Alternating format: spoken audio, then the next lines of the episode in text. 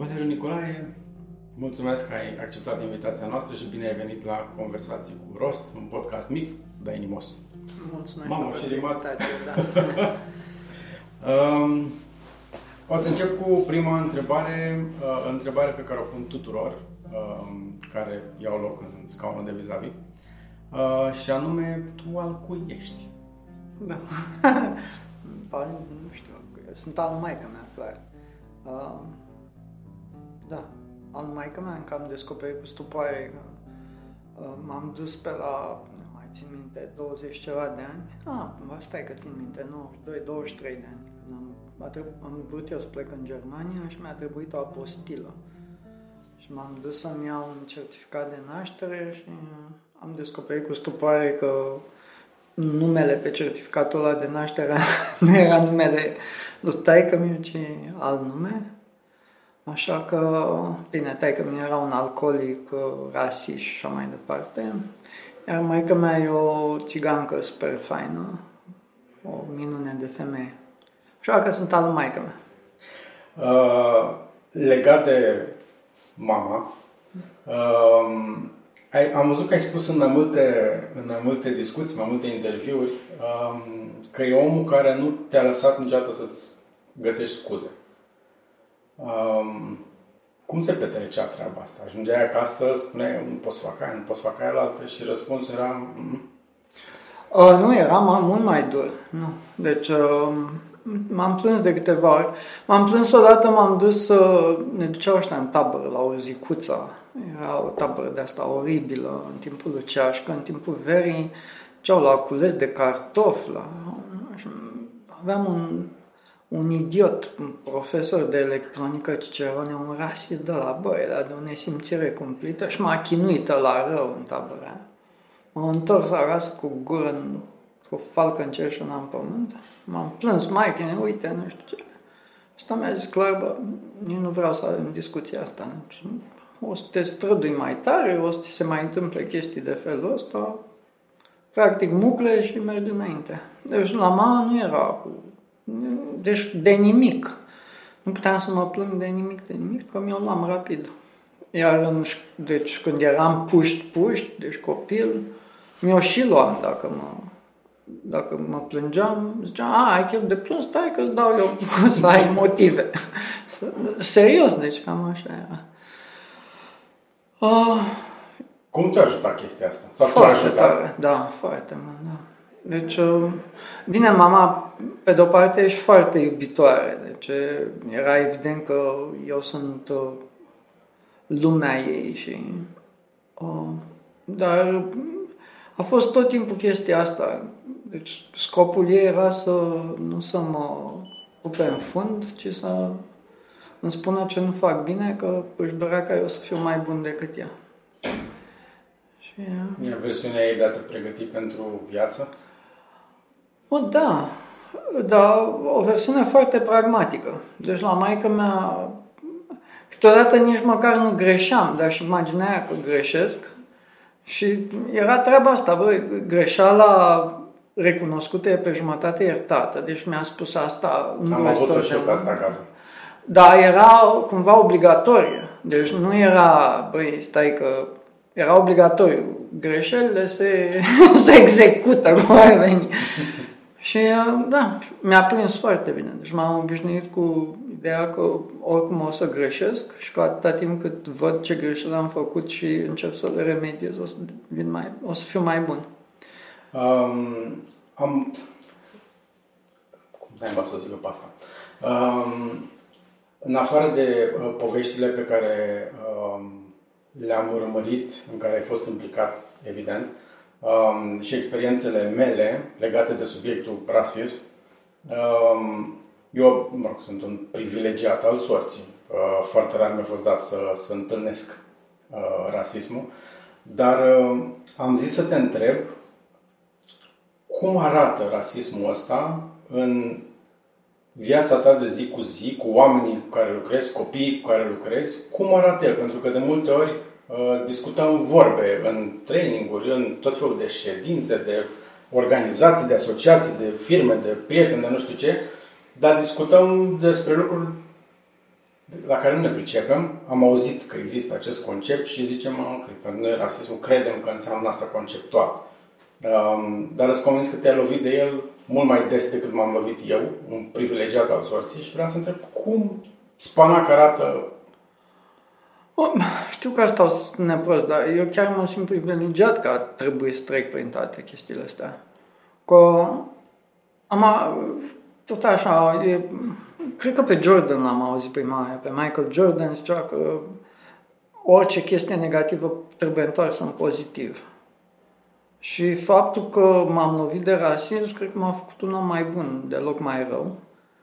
Și acum sunt, eu cred că sunt mai privilegiat ca tine, ca să fim Adică eu sunt cumva prietenul la țigan pe care vrea toată lumea să-l aibă, știi? Ne sunt într-o, într-o situație de... de exemplu sau de poveste? Da, da, da, da. Sunt într-o situație foarte stranie. Bine am mai povestit asta. Deci, eram la... Beam o cafea la Paul. Și vine un tip, se uită așa la mine, știi, destul de ciudat. Eu eram cu una din colegele mele acolo, zic că astea, bă, ce se uită ăsta, mă, frate, la mine așa, e cam straniu, așa, că dau eu vreun vibe, e vreo chestie pe care... Așa, pleacă omul și vine înapoi, se așează așa lângă mine, un pic în genunchi, așa, și mi întinde o foală de bani, așa. Și eu stau, băi, stai frățică, nu, nu, am făcut ceva și nu știu ce, băi, stai. nu te nu, nu, da, exact, da, da, ce dracu se întâmplă. Și nu, omul vrea să-mi dea bani și a zis, bă, uite, vreau să dau banii ăștia să-i folosesc să cumpere ceva la copii. Și am stat și m-am gândit, bă, deci un român vine aici, dă o grămadă de bani, nu mai știu cât, vreo 1500 de lei, deci mulți bani, îmi dă 1000-1500 de lei unui țigan și zice, băi, am încredere că tu nu o să iei banii ăștia și o să-ți cumperi cafele sau nu știu ce, ci te duci și folosești. A, da, a fost el, așa un el super dat pentru că te recunoscut? Da, ca știa cine sunt, ah, da. Okay. Și m-a blocat așa și a, și mi s-a mai întâmplat după aia de să mă oprească wow. lumea pe stradă să-mi zică Bă, ia bani, bani ăștia și de fiecare dată e reacția asta. Bă, stați un pic, stați și simt nevoia să mă justific. Bă, stai o țără, nu, că uite, mai bine, uite, așa ar trebui făcut. Oamenii zic, bă, nu, n-am timp să fac treaba asta, ia și știu, am încredere că, da, știu. și așa o senzație atât de faină și faptul că sunt înconjurat de oameni atât de faini care mă... Deci oamenii ăștia mă obligă pe mine să fiu mai bun ca fiecare dintre noi, am tendințe de mărlan. Deci, de câteodată mă chine așa mărlanul din mine. Aș vrea să tai niște colțuri, știi, să fac lucrurile un pic mai ușor. Dar având de, de mulți oameni pe care eu îi admir în jur, um, mărlanul ăla de, s-a domolit din ce în ce mai mult, știi? începe să fie din ce în ce mai tăcut. Și asta e o senzație foarte bună. De asta zic că cumva discuția despre rasism la mine e mai greoaie.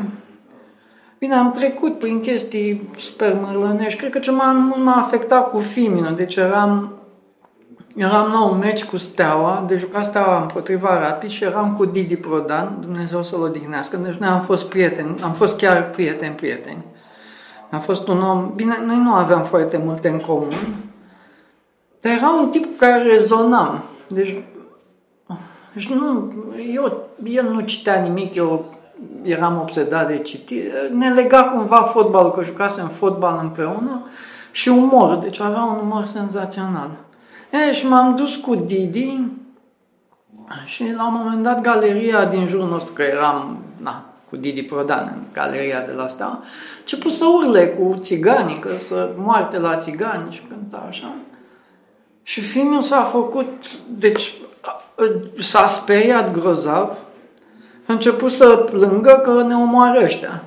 La care, țin minte treaba asta, Prodan s-a ridicat așa cât era el de mare și a început să urle în galerie, bă, am nemerg, futu vă așa, bă, a speriat cu, bă, și după aceea a plâns atunci și a cerut scuze. Am zis, bă, eu am fost un cretin, am zis, am zis tot timpul că lasă-mă cu rasismul ăsta tău, că nu știu ce, dai dreptate.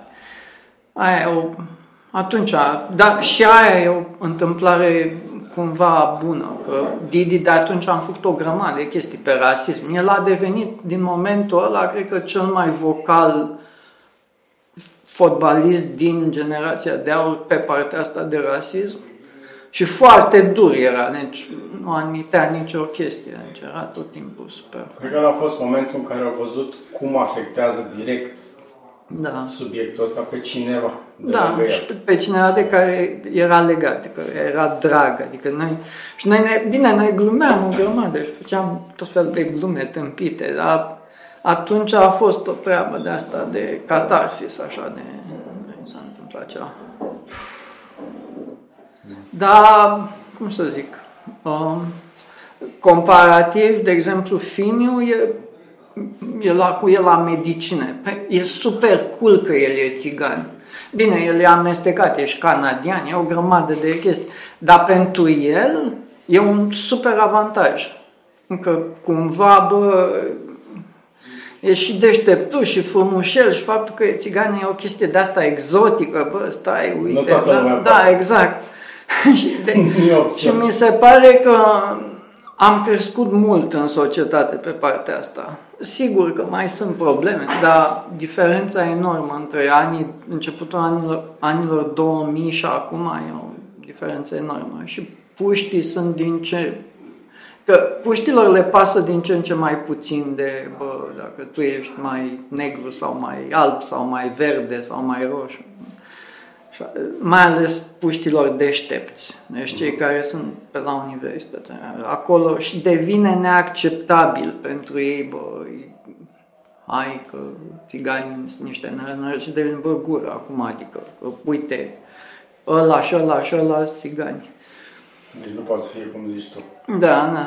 Și mi se pare că am crescut mult. Acolo sunt chiar optimist. Deci mi se pare că România devine mult mai deschisă la cap decât era.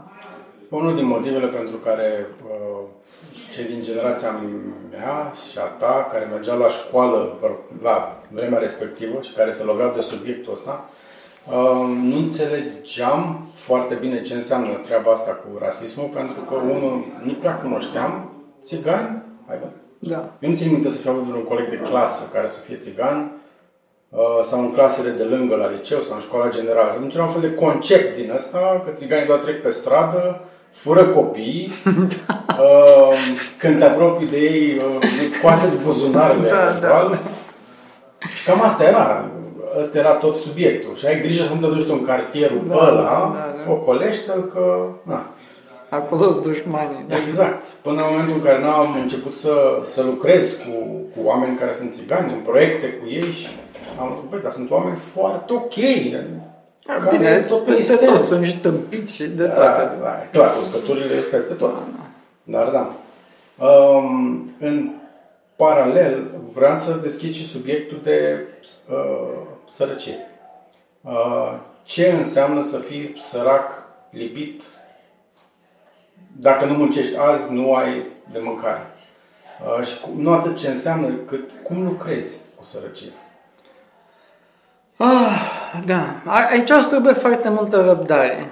Ah, și o urăsc chestiile astea făcute pe termen foarte scurt. Um, rezolvăm sărăcia cu un proiect de un an. Bă, nu o să rezolv nimic cu un proiect de un an. Cu un proiect de un an, cel mult o să faci niște turism și cam atâta. În rest nu rezolv nimic. Și dai niște speranțe. Da, dai niște speranțe care nu sunt convins că o să facă lucrurile pe termen mediu mai bine decât erau. Deci o să facă lucrurile mai rău. Și sunt o grămadă de oameni chiar bine intenționați care fac niște gafe incredibile încercând să ajute. De ce? Încă oamenii cred că dacă ei au avut succes, ei pot cumva să replice succesul pe care l-au avut ei oriunde și nu înțeleg o grămadă de lucruri de bază. De exemplu, că nu pot să, oamenii nu, nu o să-ți vină la traininguri gratis, încă trainingurile alea nu sunt gratis, că dacă ei vin la training nu mai produc nimic și mor de foame. Deci a doua zi nu mai au ce să mănânce. Că nu au disciplina aia, bă, te scoli la șapte, te duci la muncă și lucrezi opt ore, așa. Că nu consideră chestiile pe care le vrei tu nu sunt aceleași lucruri cu lucrurile pe care le vor ei. E, și se reped în a face lucruri bine intenționate care sunt uh, pe termen mediu catastrofale. Și aroganța asta că, băi, eu știu mai bine, că sunt mai bogat sau mai educat, um, asta ne rupe. Deci eu cred că din cauza asta rezultatele proiectelor europene sunt atât de catastrofale. Deci noi risipim îngrozitor de mulți bani. Și mi se întâmplă în fiecare, acum e sfârșitul anului și se întâmplă la fel ca de fiecare dată, o grămadă de organizații care vin la noi și ne cer, avem nevoie de beneficiari. Și noi întrebăm, bă, cum adică aveți nevoie? Păi dacă am scris un proiect. Acum vorbesc serios. Deci, au, de ce o, o au bugete de cheltuieli. Au 200, deci au zis că o să aibă, o să antreneze 240 de oameni, o să-i pună la șansa a doua. Și m-a apucat durerea de cap când a, băi, deci vă dați seama ce înseamnă 240 de oameni, deci tu ai în medie, într-o clasă de șansa a doua, media este de 11 oameni. Deci tu ar trebui să ai un minim de 23 de clase de felul ăsta în tot Bucureștiul. În tot Bucureștiul anul trecut au fost sub 170 și voi ziceți că voi să aduceți 240, bă, de unde o să ia? Și cum? Eu au scris proiectul cu consultanți de proiecte, au îndeplinit toate alea, funcționarii au îndeplinit toate așa, au făcut tic, tic, tic. Hai să-i găsim acolo. Da. Și, bineînțeles că nu o să-i găsească, dar fi sigur că raportarea o să fie perfectă. Ascult. Nu numai că i-am găsit, dar pfă, au fost niște minuni. Deci au fost la cursă. Și cre... deci am creat așa o, un, o lume paralelă, un metavers de ăsta, da? Vorbesc serios, deci am creat o bulă în care toată lumea minte și minte într-un mod nesimțit, fiindcă sunt bani și trebuie cumva să cheltuim banii. Și, da. da. Nu-ți de ajutor proiectele astea. Nu, din cauza asta, că un proiect ar trebui să plece de la ideea hai să ne uităm cum greșim. Nu să plece de la ideea, bă, eu citesc în stele și o să am succes. Nu. Ca să ai succes, întâi trebuie să greșești de o grămadă de ori. Nu poți să faci lucruri fără să greșești. Mai ales când lucrezi cu oameni care nu sunt deloc disciplinați. Deci sunt multe lucruri. Cum a început povestea ta în Ferentari? Catastrofal a început. M-am dus, am crezut că o să reușim să ajutăm copiii făcând meditații. Și ne-am luat-o cumplit. De, de unde copiii nu aveam niciun chef de meditație. De, nu interesa pe niciun să... Eram noi niște tâmpiți.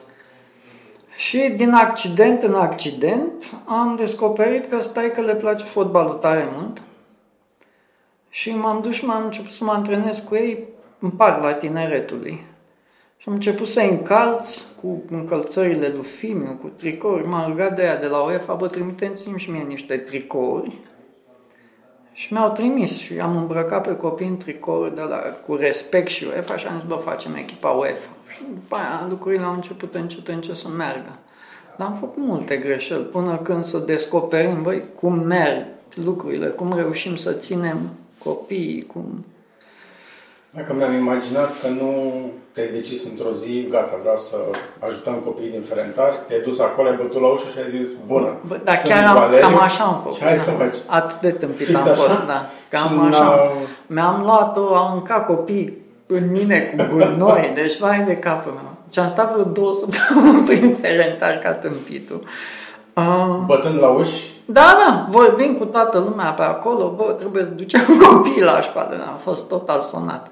Nu știu dacă aș mai face chestia asta încă o dată. Dar, până la urmă, a funcționat. Și acum, de ce?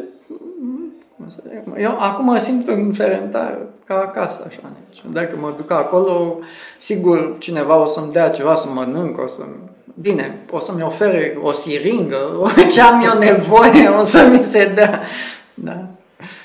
Da. Povestea asta a început când? Uh, prima oară m-am dus în 2007. Da.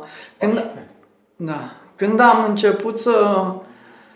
Deci, m-am apucat la un moment dat, eram, am zis, ok, pe lângă ce fac, vreau să fac o chestie voluntară și m-am dus la adăpostul de zi și asta am început prin 2009 și luam copiii de la adăpostul de zi și duceam acasă la mine și copiii ziceau că vin la casa bună. Deci că așa li se părea. Inception. Ca să da. Așa a început toată treaba. Nu? Casa bună, acolo a început. Și asta, și ne petreceam. Bine, atunci am zis că mi-am am vorbit uh, acasă și am zis, bă, uite, ca să putem să facem, trebuie să facem măcar 5 ani și ne asumăm 5 ani să nu avem vacanțe, să weekendurile să facem copii, nu știu ce.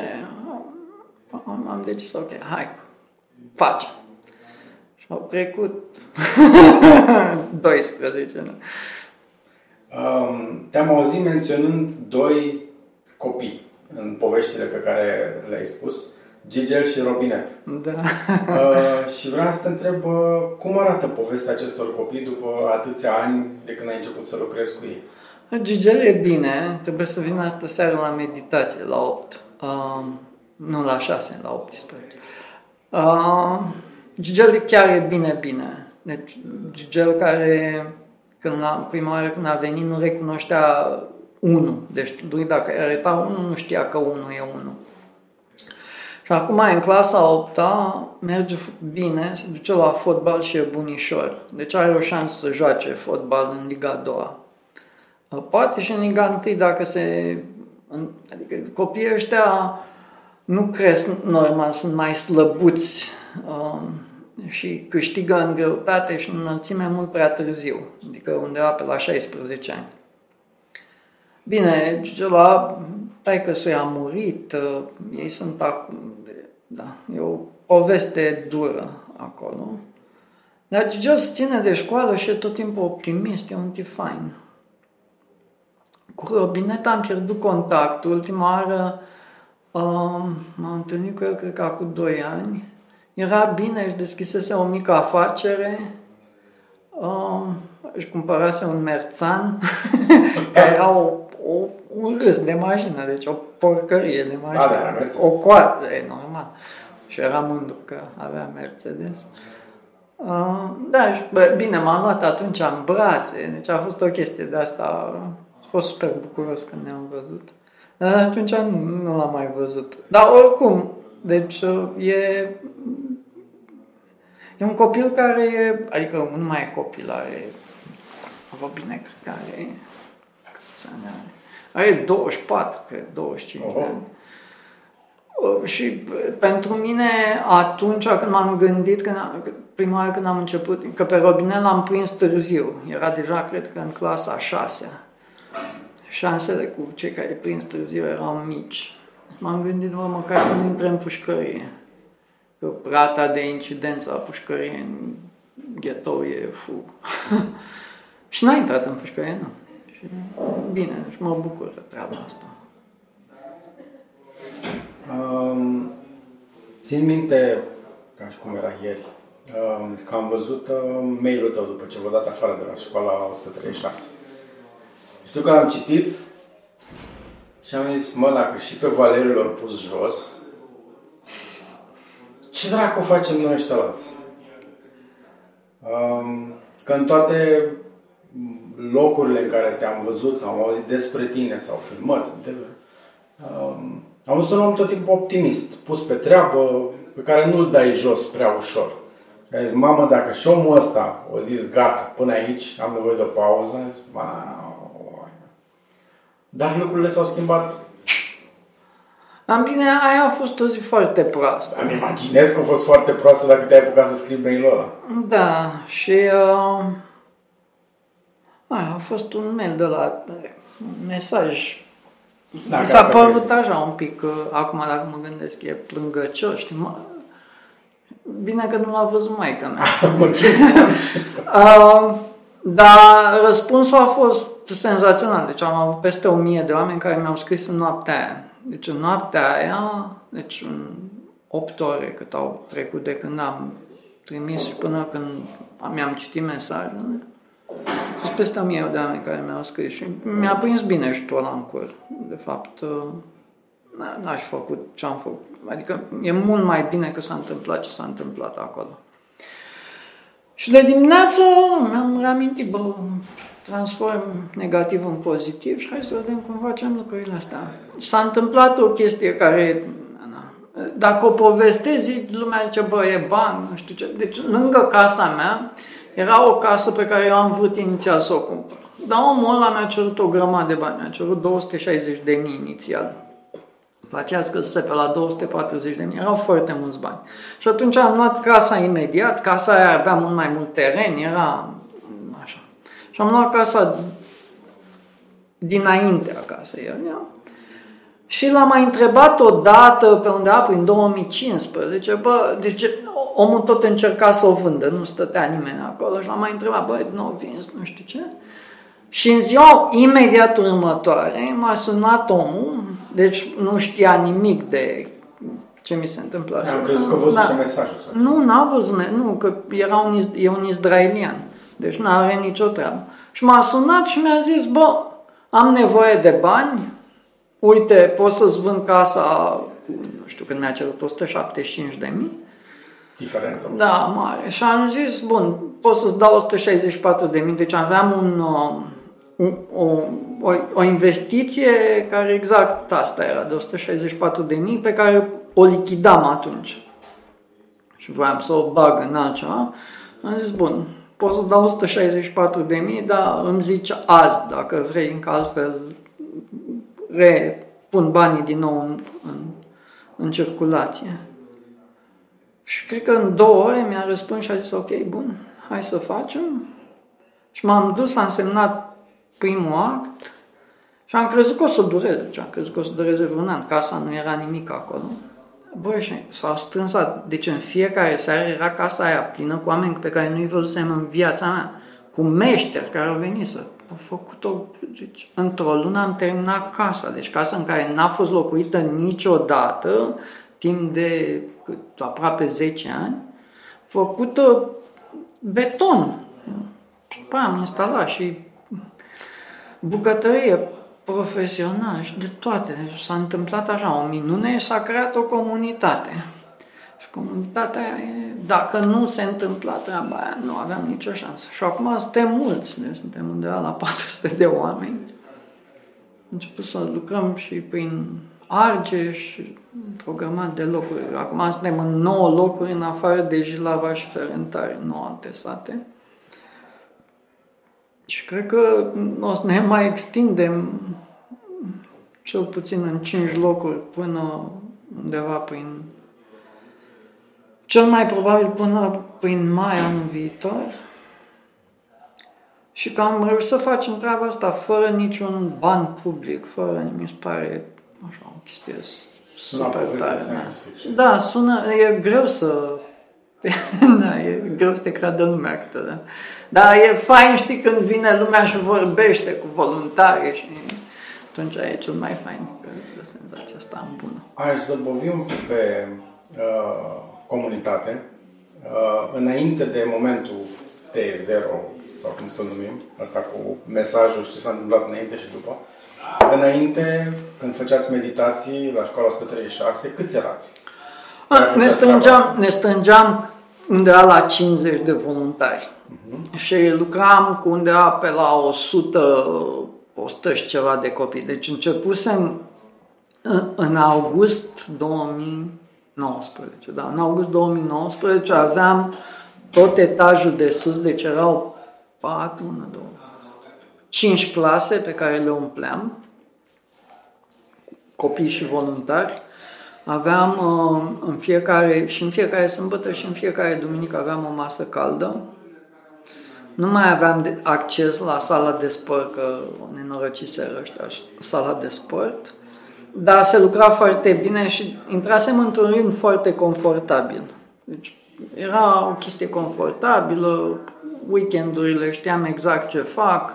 Și instalase o rutină da, foarte, foarte utilă, dar eu devenisem leneș.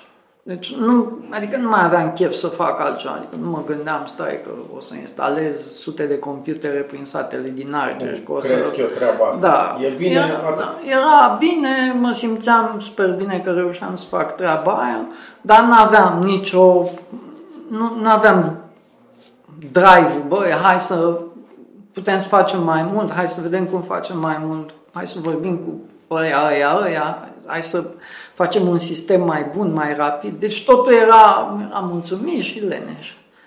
Și de asta cred că mi-a prins foarte bine că m-a dat nesimțitul la afară. Soarta a avut alte da, plane. da, exact. Ok. Și după aia ați ajuns la 400 de oameni foarte rapid. Bă, da, comparativ foarte rapid. Deci, uh, Băi, 2 ani. 2 ani de zile, deci ne-am mutat de la 50 la 400, na. Cum, cum se întâmplă comunitatea asta? Nu știu cum să pun întrebarea ca să nu sune Chiar idiot. nu știu. Cum, ce, o, ce, o- ce o coagulează m-am prins, că astea sunt niște nevoi foarte clare de bază care vin adresate. Da. Um, Că e vorba de educație, că e vorba de nutriție, că e vorba de um, vocație. Am zis că astea sunt cele trei bucăți pe care mergeți la Casa Bună. Da, Principal, control așa. medical, facem o mulțime, da. Uh, cum, cum funcționează treaba asta de comunitate? Bă, Eu am, adică ce m-a frământat pe mine continuu a fost cum găsești um, motivație pentru fiecare dintre voluntari. Și atunci, bine, noi eram înainte, eram foarte afurisiți. Deci noi nu acceptam donații. Ziceam, dacă vrei să vii, vino, vezi ce facem și tu te duci și cumperi ce ai tu chef să cumperi, că avem nevoie de asta. Da, să vii aici să vezi Da, despre vii, ce e da, vorba. și vii, vezi și nu mă pui pe mine, bă, eu ți-am dat ție bani, du-te tu și cumpără alea că știu ce faci. Nu. Vii, îți faci așa. E, și cumva cred că treaba asta a fost un, ș- un pic de șoc pentru mulți. Și să vezi, bă, stai că nu e chiar așa simplu. Facerea asta de bine nu e o treabă simplă. Că, uite, na, eu m-am gândit că ar fi bine să facem asta, dar uite că nu merge să fac asta. Sau, da, eu m-am gândit că le iau Adidas de felul ăla, dar uite, dacă le iau de felul ăla, o să îi fure taxul și îi vinde pe droguri. Poate e mai important. gândești la treaba asta. Da, poate e mai important să cumpăr șampon de păduchi decât uh, nu știu ce jucărie de nu știu care, care oricum o să fie distrusă în momentul 2. De, na, ca să dau un exemplu direct. Cel mai mare progres pe care l-au făcut copiii în a învăța să citească nu a venit nici din meditații, nici din cărți, nici din citit cu ei, a venit din telefoane. Deci noi le-am dat copiilor, copiii pot să-și ia telefoane dacă stau în sistem, deci dacă deci au meditație. Dacă se duc la meditație, câștigă două puncte. Dacă nu se duc, pierd trei.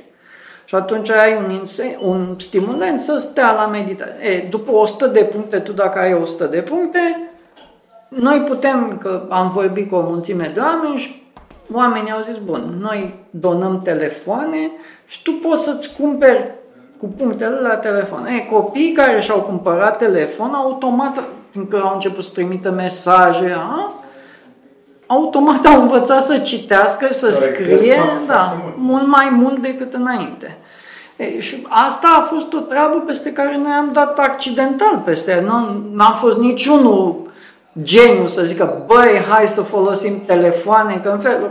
Nu, am încercat o grămadă de chestii, am dat-o în bară pe o mulțime, s-a întâmplat să o nimerim pe aia acolo, să ne dăm seama, băi, ia, uite, deci ăștia care primesc telefoane, de ce? Ce s-a întâmplat?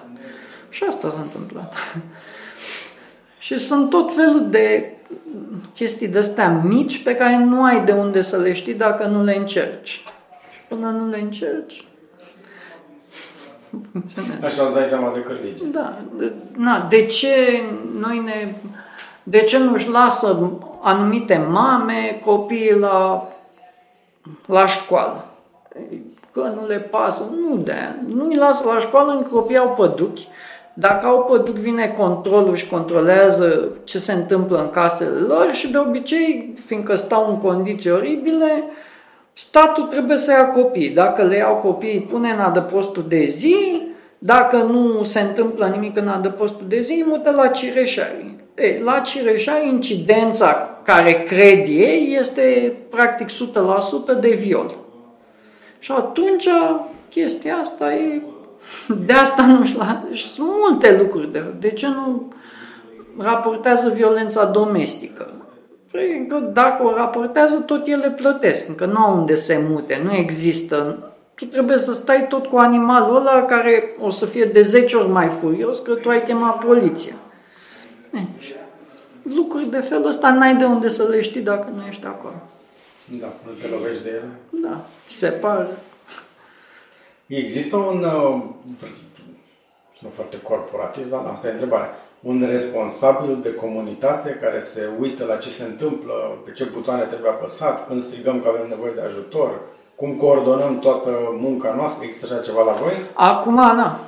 Uh, de vreun an și jumătate am început, clar a, a devenit o nevoie. Fiind foarte mulți, a trebuit să ne organizăm pe echipe. Uh-huh. Și începem să... Na, și acum experimentăm cu tot felul de chestii de management. Hai să vedem cum ne împărțim cel mai bine. 1 la 6, 1 la 8, 1 la 12. Și încercăm diverse metode să vedem cum funcționează cel mai bine încât oamenii nu numai să stea în comunitate, ci să simtă că contribuie la ceea ce face comunitatea și că vor să aducă alți oameni în comunitate. Și de asta am început să ne împărțim pe, pe echipe de IT, echipe de hamal, deci ai tot felul de echipe. Funcționează fain așa. Dar, da, din păcate, până la un moment dat am mers strict voluntar, acum nu mai putem să facem treaba asta voluntar și începem să mergem pe, da, un pic corporatist.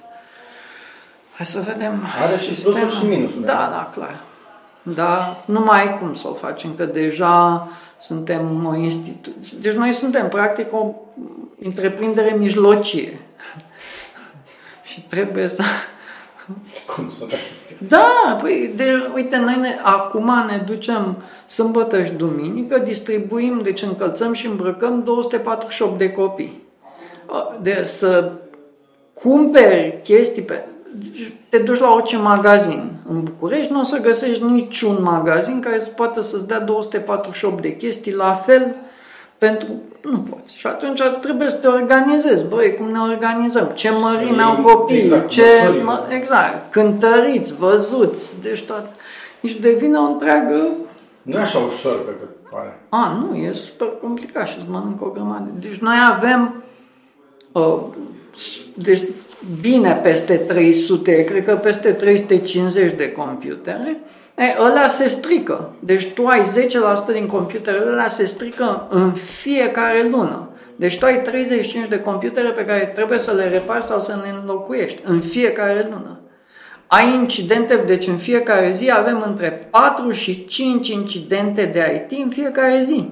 Și tu trebuie să ai un om care se ocupe. Care se ocupe. Și atunci îți trebuie echipă de IT și pe grupul de IT sunt o întreagă gașcă de IT și trebuie instalat software, că n-ai cum, deci trebuie remote.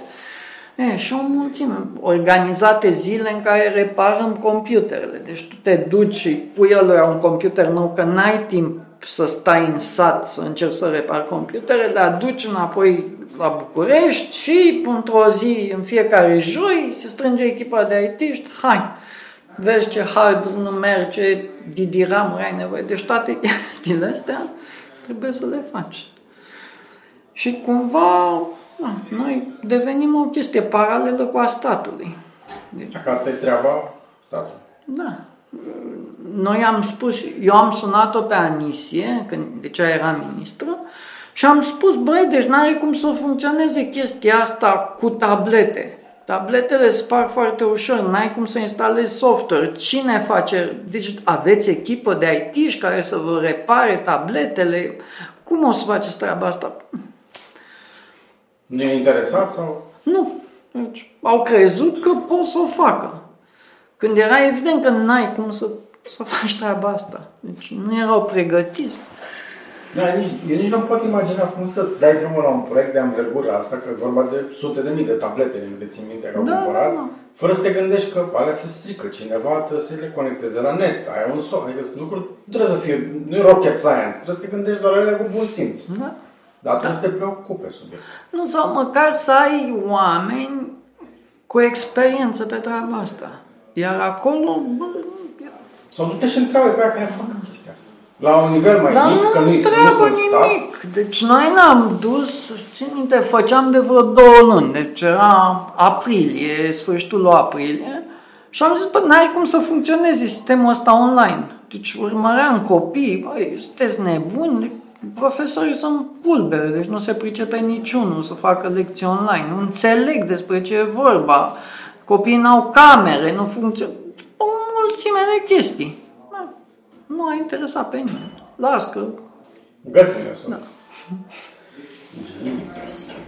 Um, voi de ce aveți nevoie mai mult? De oameni, de resurse, de ce? clar de oameni. Deci, cu resursele ne descurcăm. Deci nu, acolo nu avem probleme, dar de oameni avem tot timpul. Păi dacă se opresc oameni pe stradă să dea bani, clar că resurse vin încet, încet. Bun, nu, nu Eu prea mai stau trăiesc eu în pe fiecare stradă, zi. da, da.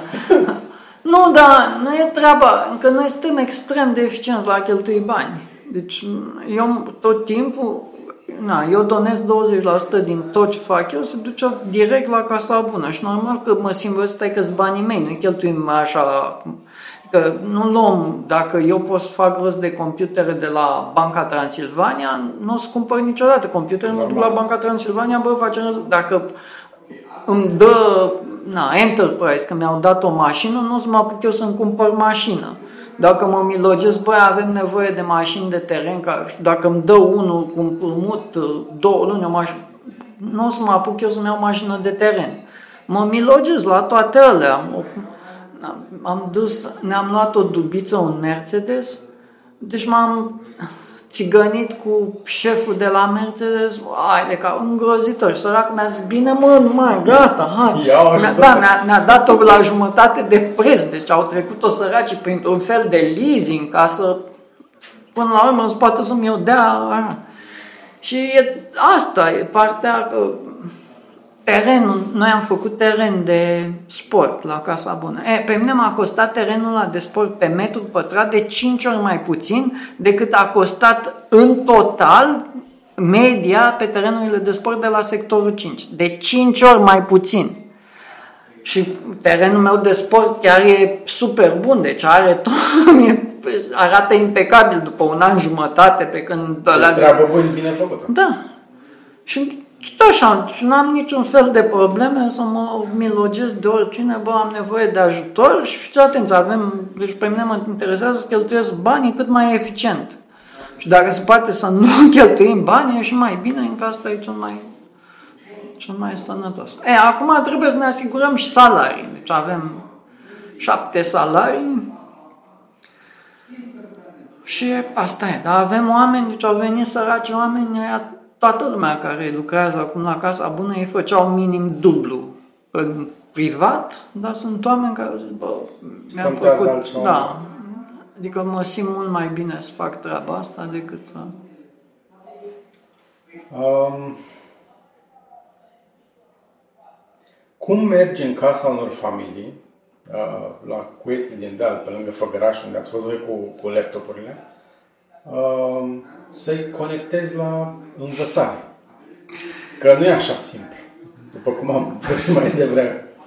Iar cum îi găsești, cum te acceptă în viața lor, uh, cu toate provocările de rigoare, cum îi educi de cum să folosească nenorocirea aia de laptop pe care îl pui în față și cum se conectează la învățare online niște oameni care abia au acces la ABC 1 plus 2. Acum mergem mult mai ușor, încă cumva avem o super experiență în spate. Și știi, devine, e treaba, ai făcut-o de atât de, de atât de multe ori, încât e un automatism așa. Deci vezi tipul de familie, știi cam cum trebuie să te comporți. Câteodată e autoritar, câteodată e drăgușel, deci depinde. Uh, cu internetul ne-am dus la primari și ne-am zis, bă, noi vrem să vă ajutăm, dar avem nevoie de voi să faceți asta, asta și asta. Și unde primarii au făcut-o, de exemplu, la Nucșoara, bă, e un primar PSD, dar e super tare. Deci, el mi-a zis de fapt că dacă vine UDMR, el învață ungurește, numai că să primească bani, să poată să facă ce trebuie de făcut, ce, trebuie, ce are de făcut.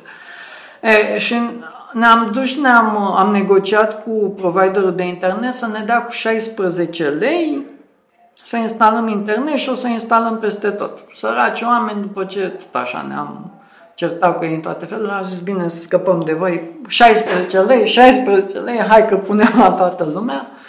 Și am și, am zis, băi, pentru 2 ani 16 lei ca să putem așa, deci nu ne creșteți prețul, nu așa, da, mă, nu, ne, hai, faceți cum. Săracii ne-au dat și în plus față de și n-am Logistic vorbind în contract pe care îl semnați între voi și providerul de internet da. sau fiecare familie în parte? Nu, noi și providerul de internet. Okay, okay. Și după aia, bine, și cu primăria, ca nu cumva să ne facă providerul de internet o nefăcută. Și uh, ei trag internetul și de acolo ne descurcăm noi. Deci instalăm tot restul, inclusiv câteodată Wi-Fi, ce e nevoie, noi facem tot.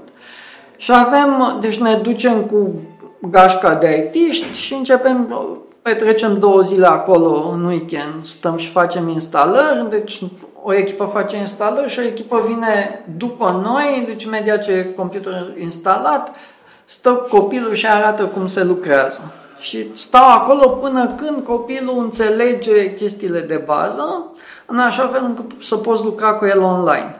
Și alegeți uh, familiile sau să mergeți către acei copii care, a căror părinți îl susțin în chestia asta nu. în fel? Adică există un criteriu din punctul ăsta de vedere? Dacă copilul e sărac, deci dacă nu are ajutor de felul ăsta, indiferent de familie. Cu familiile după aia ne descurcăm. Deci, că noi avem tot felul de stimulente. Deci, na, așa, m-am înlogit la Procter Gamble, bă, dați-mi și mie detergent. S-a uitat ăia, deci ce trebuie ție de, băi, stai, că pot să-l folosesc, uite, detergentul fac așa, au ei nevoie, au mare nevoie de detergent, e o chestie destul de scumpă și atunci dacă tu susții copilul pentru așa, primești detergent. Ai șanse să-ți luăm mașină de spălat, ai șansă să-ți aducem frigider, ai șansă. Deci că avem o întreagă echipă care se ocupă de chestia asta. Deci dacă lumea are un frigider, schimbă frigider, ne sună, noi ne ducem, luăm frigider. Câteodată am luat și niște nenorociri, deci câteodată mai suntem folosiți de gunoieri. Ne-am învățat acum, cerem întotdeauna poze, băi. Stai, dacă ai un frigider, dă-ne o poză să vedem ce frigider, să știm dacă ne trebuie. Că frigider din anii 40 nu stăm bine, nu avem nevoie. Da. Sau are gaz de ăla de la niște puțiciuni de venea să cred. E, dar ei au, încep să aibă un interes direct. Știu că, ok, dacă eu mi-ajut copilul, atunci am șanse să, na, îmi fac rost de arag, gaz, frigider, au acces la din ce în ce mai multe lucruri. Cu cât familia lucrează mai bine cu noi, cu atât au mai multe avantaje. Și încet, încet vezi familii care la început spuneai, bă, nicio șansă, care vin spre tine. Bă, Au văzut că le bine. Da. Și au legat chestia asta de educația copilului, ceea ce e și mai important. Da, de exemplu, Anca distribuie în fiecare, la fiecare două săptămâni, mai știu cât, vreo 2000 de ouă sau ceva de felul ăsta. Da, prin ferentare, bă, distribuim ouă. Ei, chestiile alea sunt un ajutor super bun. Distribuim la fiecare două săptămâni mâncare, atunci familiile vor să stea în sistem, că dacă stai și te gândești cam cât e, cât le dăm noi în valoarea mâncării, e undeva probabil pe la 2 milioane, 4, 2, între 2 și 4 milioane, cred că pe lună. Ceea ce înseamnă o grămadă de bani pentru ei. Deci sunt mulți bani. Și... Două alocații. Da, da, da. Deci sunt bani țepeni. Și câteodată, na, mai ales în preajma sărbătorilor, producem și mai bine. Și ne-am dus la banca de alimente. Deci toate chestiile astea le... Lumea știe acum că noi facem lucrul ăsta și na, să spunem un restaurant iau, a primit un, o comandă de 260 de fasole, de porții de fasole cu ciolan. S-a întâmplat ceva și ei au zis să anulat comanda sau le-au plătit comanda, dar n-au mai avut nevoie de ea. Ne sună pe noi, bă, avem 260 de porții de hai, le distribuiți? Hai, le distribuim. Avem atâtea 600 de kg de carne de pui care expiră în 4-5 zile, nu avem cum să o vindem, o distribuim, o distribuim noi. Și mai departe. O rețea întreagă. Da. De asta ziceam că ne tra- suntem o întreprindere mică, mijlocie. Um, ce înseamnă caravana oftalmologică? Asta e altă chestie care ne-a rupt în două. Bine, noi știam că marea majoritatea copiilor sărași nu au acces la control oftalmologic, dar nu m-am așteptat ca problema să fie atât de mare. Deci noi văzusem problema în Ferentar, unde e hai, 1 la 8 copii, așa. Cam asta e, au nevoie de ochelari. Dar în rural, de exemplu, la Nucșoara a fost unul, unul din trei. Ui. Și mai descoperi și copii cu... Deci există o problemă cu ochiul leneș, deci dacă tu ai dioptrie, diferență de dioptrie de mai mare de 4, deci un ochi are 1, celălalt are 5, ochiul care are 5 moare. Și dacă nu-l prinzi până în 12 ani, nu prea mai poți să-i faci mai nimic. Până pe la 14 ani e operabil. Dacă îl prinzi înainte de 10, poate să fie ușor rectificat. Îi pui un patch și se fac o E Ca simplu. să forțezi ochiul Da, celălalt să... să, Să se, ad- da, să revină, de să, Mhm, să lucreze. să lucreze, să lucreze și lucrează și începe încet, încet recuperează conexiunea dintre creier și ochi, deci cortexul vizual se întărește și nu mai ai niciun fel de problemă. E, și descoperim la fiecare control, din păcate, descoperi câte un copil, care altfel, dacă noi nu l-am prinde, ar rămâne deci, chior într-un ochi, deci n-ar vedea cu un ochi. E, și treaba asta vrem să o extindem acum mult. Um, De când ați început-o? am început-o acum vreo 4-5 luni, ceva de felul ăsta. Acum vreo 5 luni ne-a venit ideea, am făcut rost de, ne-am cumpărat aparate să facem control oftalmologic, am găsit câțiva medici oftalmologi de pf, toată cinstea care vin cu noi. Deci oamenii ăia și-au sâmbătă și duminică, fac gratis, de fapt nu fac gratis, că e mai mult. Ei aduc și picăturile alea de atropină aha, și fac control la copiii săraci. Și după aceea am făcut rost de rame de ochelari, am făcut rost de lentile și practic producem... Costul nostru e foarte jos, deci producem undeva la mai puțin de 20 de lei ochelari, care altfel sunt 450 cu tot cu control.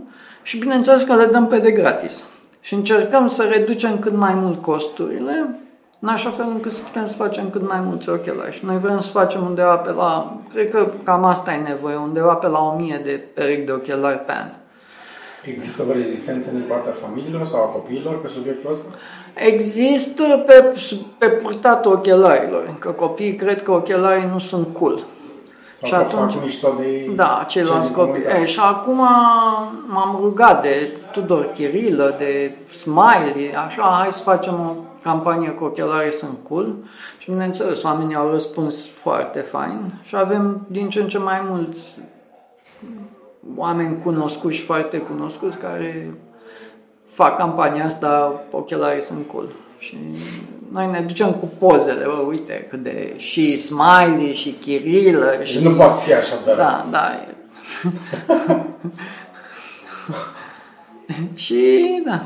Dar e mult de muncă și ne trebuie, acum avem în plan să ne ducem în Brașov și în jurul Brașovului în luna decembrie să facem și acolo control. Da. Sunt multe de făcut.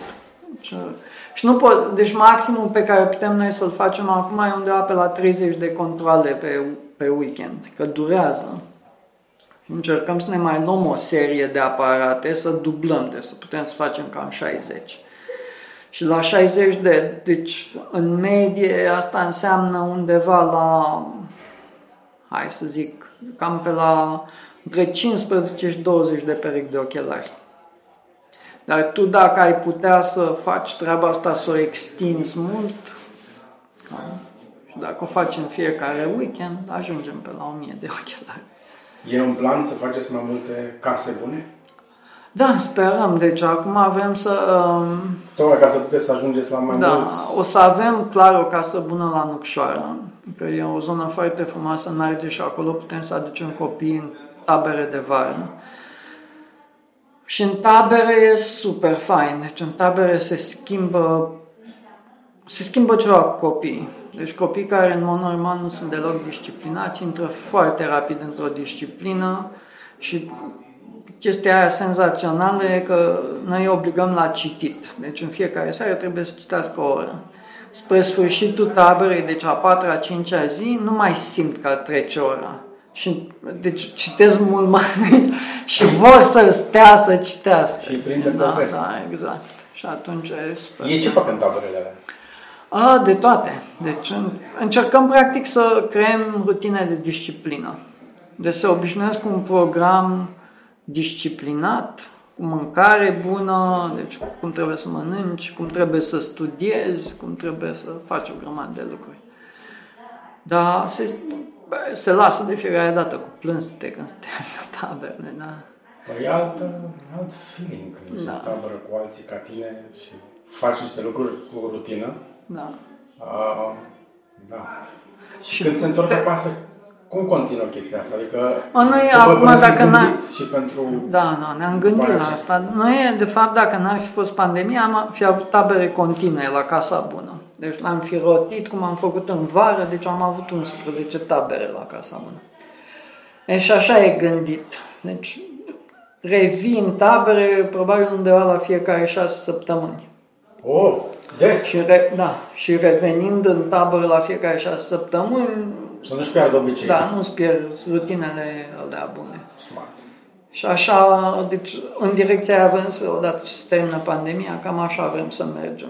Când am citit despre tab- taberele voastre, fix la asta m-am gândit. Ce faci dacă îi aduci doar o singură dată, după care se duc acasă, în altă rutină, alte probleme și, uite, la dată la chestia- șase săptămâni. Da, și funcționează foarte bine pe stimulent.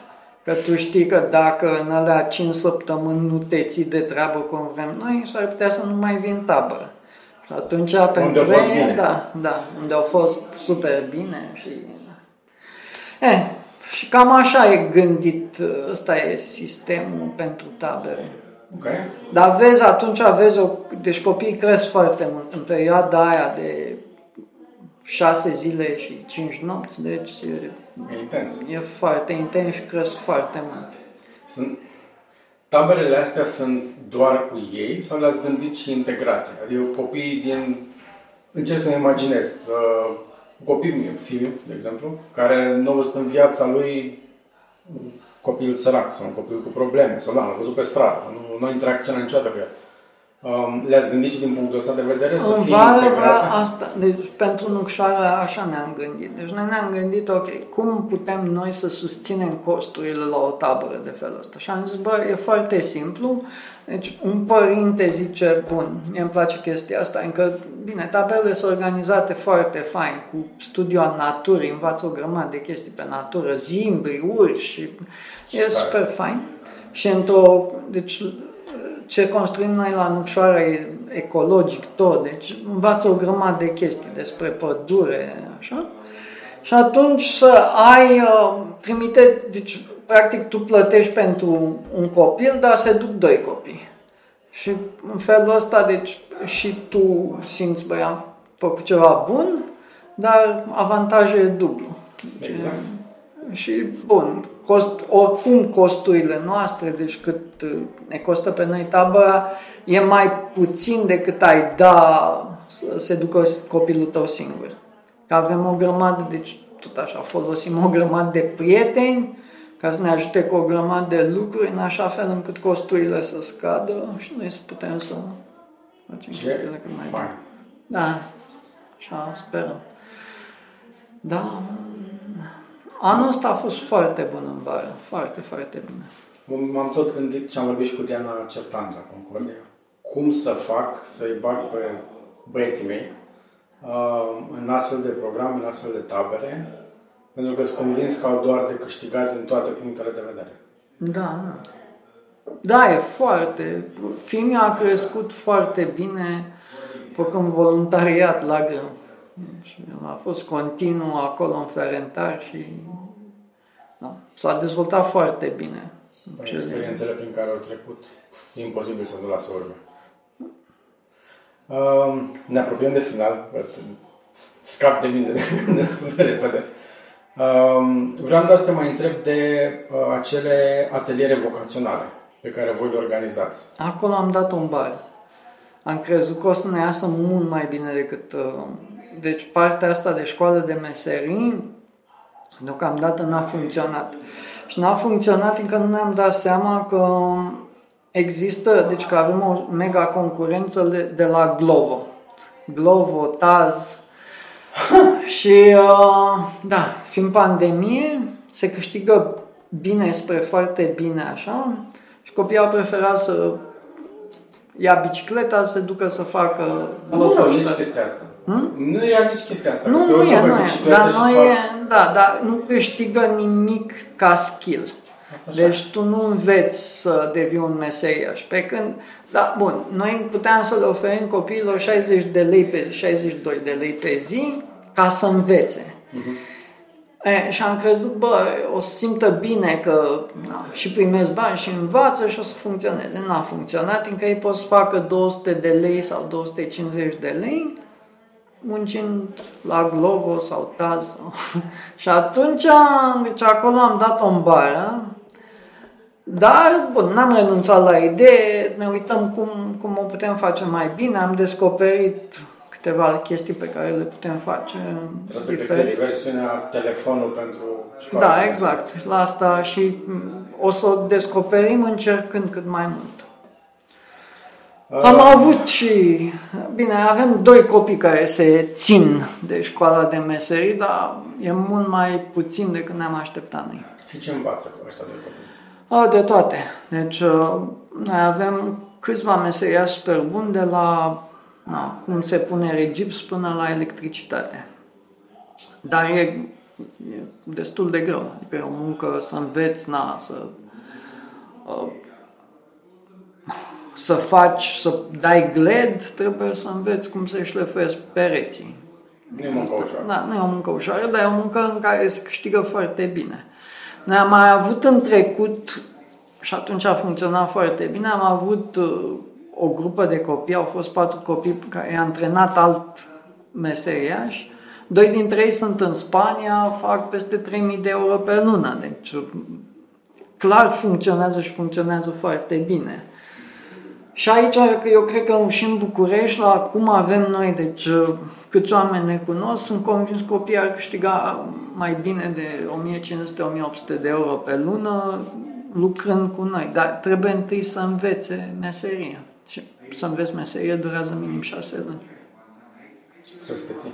Da, trebuie să te ții să fii foarte serios. Ca... În ce categorie de vârstă sunt copiii ăștia care ar intra?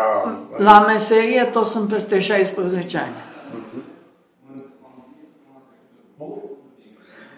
Mersi tare mult. Mare plăcere. Mai am câteva întrebări care sunt aceleași pentru toți invitații. Ok. Uh, sunt bazate pe un uh, chestionar al Bernard Pivot pe vremuri. Uh, eu l-am găsit în emisiunea lui James Lipton, uh-huh. pe numele lui de scenă, un profesor la Academia de Artă, de actori, nu știu exact cum se numește, care avea, s-a propătit de aia avea, um, întâlniri, interviuri cu actori, regizori, oameni uh, din show business, de față cu studenții. Da, știu, da. Mi-au plăcut foarte mult. Da, și cum erau organizate și, și ce valoare aduceau pentru studenții din sală. Și super interviu. Da. Cu Robert Williams e fabulos. Da. Da, da, așa l-am văzut și pe cel cu Bradley Cooper, unde s-a închis cercul, pentru că da. el fusese unul din studenții din sală. Da. Uh, o plâns sala ca ultimul om, tot da. interviul. Uh, dar da, mi-a plăcut foarte mult. Și acolo am găsit uh, chestionarul ăsta de final, pe care l-am scurtat un picuț cu câteva întrebări. Și prima e, care e cuvântul preferat? Mi-a venit în cap uh, să nu renunț, dar ăsta a fost automat, dar nu era un cuvânt, era să nu renunț. Bun. uh, cuvântul pe care îl urăști sau care nu-ți place deloc? Puric. Uh, sunetul preferat? Mare, clar. Sunetul mare? Da, clar. De departe. Sunetul pe care îl urăști? Um,